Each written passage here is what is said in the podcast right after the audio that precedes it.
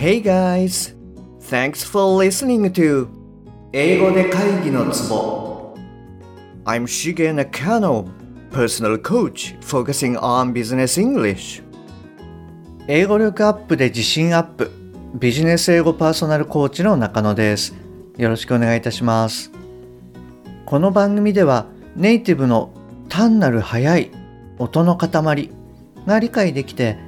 要は何かっていうことがパッと口から出て日々の仕事が楽に楽しくなる。そういった英語力が必要な主にビジネスパーソン向けに配信しております。はいじゃあ今日はですね、えー、音読っていうことで Signposts for Balance in Love and Work はいこちらの方を読んでいきますね。でこれ、まあ、ちょっと今気づいたんですけどこれ恋愛と仕事の間のまあバランスっていう本の題名になってるんですけれども、何でしょうね、こう、今更なんですけれども、割とこう人生についていろいろ書いてるなということに、はい、今日気づきました。なので、うん、あの、なんかいいんじゃないかななんて、はい、勝手に思ってます。で、今日のお題はですね、えー、62番目。え show how you feel. Show how you feel. まあ表すどうやってあなたの感情を。まあそんな感じですね。はい。これをお届けしたいと思います。で今日聞いていただきますと実は感情って表に出した方がいいんだっていうことに気づいていただけるんじゃないかなっていうふうに思いますのでぜひ最後まで聞いてみてくださいね。ああのこれはもちろんその子供だけじゃなくって大人でも、えー、表に出した方がいいっていう、はい、内容になってます。じゃあいきますね。Number 62 Show how you feel. You may have been told not to talk about how you feel, that you should act as if you have no emotion or feelings. That you must not show your anger, hurt, or any other true feelings at any time. In your notebook, write down how you feel right now. Some people are not very good at telling other people about their feelings, but it can be a great help to write them down on paper. Unless you want to,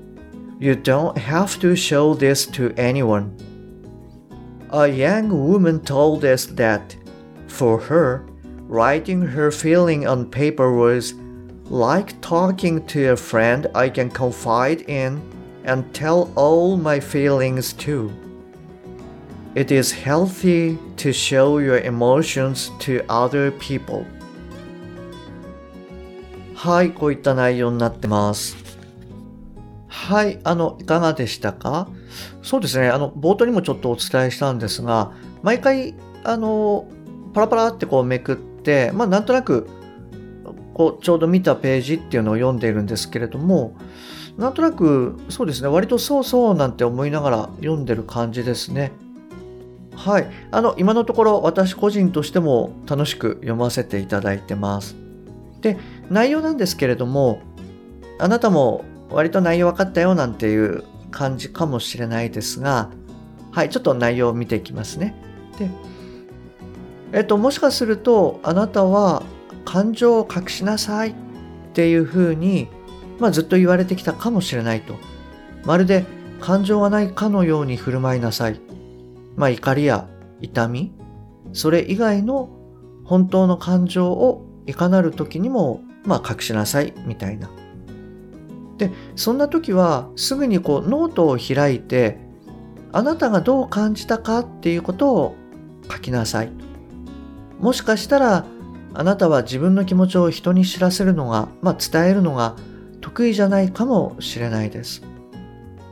そんな人でも紙に書くことっていうのは非常に役に立ちますよ。そして誰にも見せる必要はないんですよっていうことですね。で、あなたの感情を他人に見せるのはとってもヘルシーなことです。っていうことで、はい、あの、綴っております。そうですね。これって何て言うんでしょうね。その不安だったり、もやもやしてる時頭にこういろんなものがある。まあそういった時にですね、その頭の中のものをこうノートに書き出すと、なんかスッキリするよっていうのを聞かれたことあなたもないですか？で、割とそうですね、あの本などにも書かれているので、もしかしたら聞いたことあるよっていう方もいらっしゃるかもしれないです。で、これ実はですね、私もあの、最近モーニングページっていうのをあの、書き始めてます。あの、ジュリア・キャメロンっていう方が本に書かれたことなんですけれども、もう毎朝3ページ、まあ何でもいいんで頭に書かれたものをパーッと書き出すっていう、まあシンプルなんですけど、単にそういうものなんですよね。で、これって何がいいかっていうと、まあ私もそうなんですが、その人間って何でしょうね、頭の中になんかこうよくわからないこうモヤモヤがあると、必要以上にそこにこう神経を使っちゃったり、まあ気にしちゃったりっていうことですかね。はい、そういうことをするんですよね。でもそれを一旦こう紙の上に書いてしまうと、何て言うんでしょう、こう可視化できるからなんですかね。なんかこう気にならなくなったりするっていうことが多いと思います。で、実はこれ3ページっていうのはこう結構ポイントかなと思っていて、あの、表面的なものっていうか、はい、そういったものだけを書いていると、何でしょうね、1ページ目くらいで終わっちゃうんですよね。で、その後って、うん、なんだろうなって、なんか書くことない何かないかなとか腹減ったなみたいなことを書くんですけれども、そういうことを書いているうちに3ページもあると、またこういろんな頭の中をなんでしょうね、こう考えて探しに行くんですよね。なので、まず初めはこういいことだったり、不安だったりっていうのがいろいろあるわけなんですけれども、それがこう一通り終わると、じゃあ今日は何をしたらいいかなとか、あ、そうだ、これこういうふうにしたらいいんだみたいな、結構あの前向きな考えっていうのが出てくるんですね。なので、一日がすごいこう非常に有効に使えるなっていうふうに感じてます。で、そうですね。もし、あの、あなたが面白いかもって思われたら、モーニングページとか、まあ、ジュリア・キャメロンっていう感じで、あの、調べていただけるといいんじゃないかなと思います。で、実はこういった形で、あの、感情を表に出すっていうのは、英語を習得する上でも非常にあの大切だというふうに感じてます。あの27話目と28話目だったと思うんですが、はい、そこでもお話ししてるんですけれども、マインドって英語をあの使う、まあ、英語を上達する、特に話すっていうことですね。はい、その上で非常に大事なことの一つだっていうふうに考えてます。で、もしあなたがですね、人前で英語を話すのが嫌とか、なんでしょうね、英語が上手な日本人の前だと、えー、話すのは嫌っていうような感覚、はい、そういったものをもしお持ちであれば、実はそれ過去のどこかで感情を表に出さずにずっとしまい込んでしまったっていうことが、あの、理由のケースっていうのがあります。はい。あの、まあ、詳細はですね、繰り返しになっちゃうんですが、27、28話目をお聞きいただきたいんですけれども、ちょっとここでまあ簡単なところを触れてみると、英語を話した時に失敗したら怖いとか笑われるんじゃないかとか、そういったなんかこう感情が出てくると。もしそういうことがあるようだと、結構実はその英語と関係がない世界で以前似たような嫌な経験をしていて、その時にこう失敗したら怖いとか、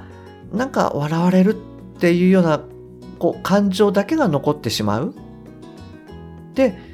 その感情とですね、英語を話すときになんか出てくる感情っていうのが近いものがあると、なんかその嫌な感情を思い出しちゃうんですよね。で、無意識のうちにこう自分自身で行動をストップしてしまっているっていうようなケースがあの結構あります。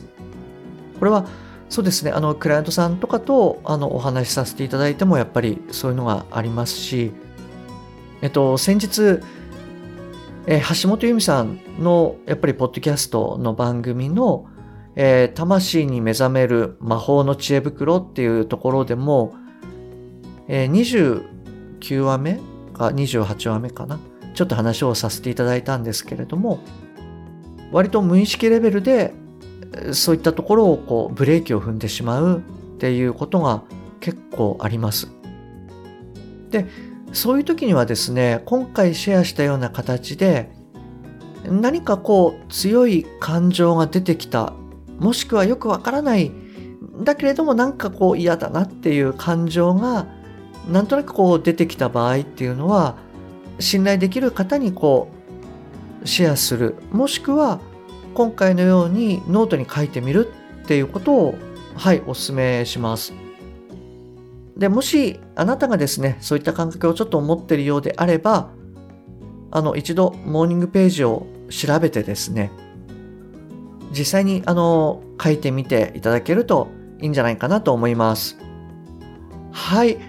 えっとそうですね。なんかやたらとモーニングページとジュリア・キャメロンっていうのを出したんですけれども、えっと、私実はこの本そのものは読んでないんですよね。はい、あの、これだけ言っておいて最後にこんなこと言ったら全然説得力がなくなっちゃうかもしれないんですけれども、あの、まあ、いろいろそういったものって割と似たようなところでこう書かれているので、で、実際に私もですね、3週間くらいかな。はい、あの、やってから続いてます。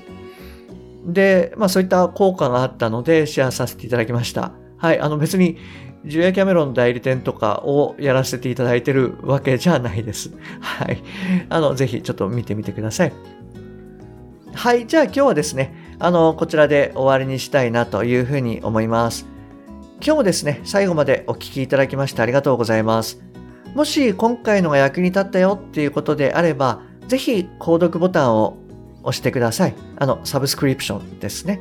はい。あの、最新版が自動的に聞けるようになります。でえー、番組に対するご意見、ご感想、ご質問はすべて LINE 経由でお受けしております。番組の説明欄に URL を記載してますので、そちらの方からご連絡ください。もしくは、アットマーク、しげ -eng-coach アットマーク、しげ -ing-coach。こちらの方で探していただくと出てくると思います。また、もしあなたのお近くの方で、英語が聞けなくて困っている、英語がパッと話せなくて辛い、自宅からの電話会議が大変っていう方がもしいらっしゃいましたら、ぜひこの英語で会議のツボの URL を教えてあげてください。一人でも多くの方にお役立ちいただけると嬉しいです。はい。じゃあ今週はですね、こちらで終わりにしたいと思います。また来週お会いできるのを楽しみにしております。Okay, that's all for this week. Thanks for listening to 英語で会議のツボ See you next week. Bye bye.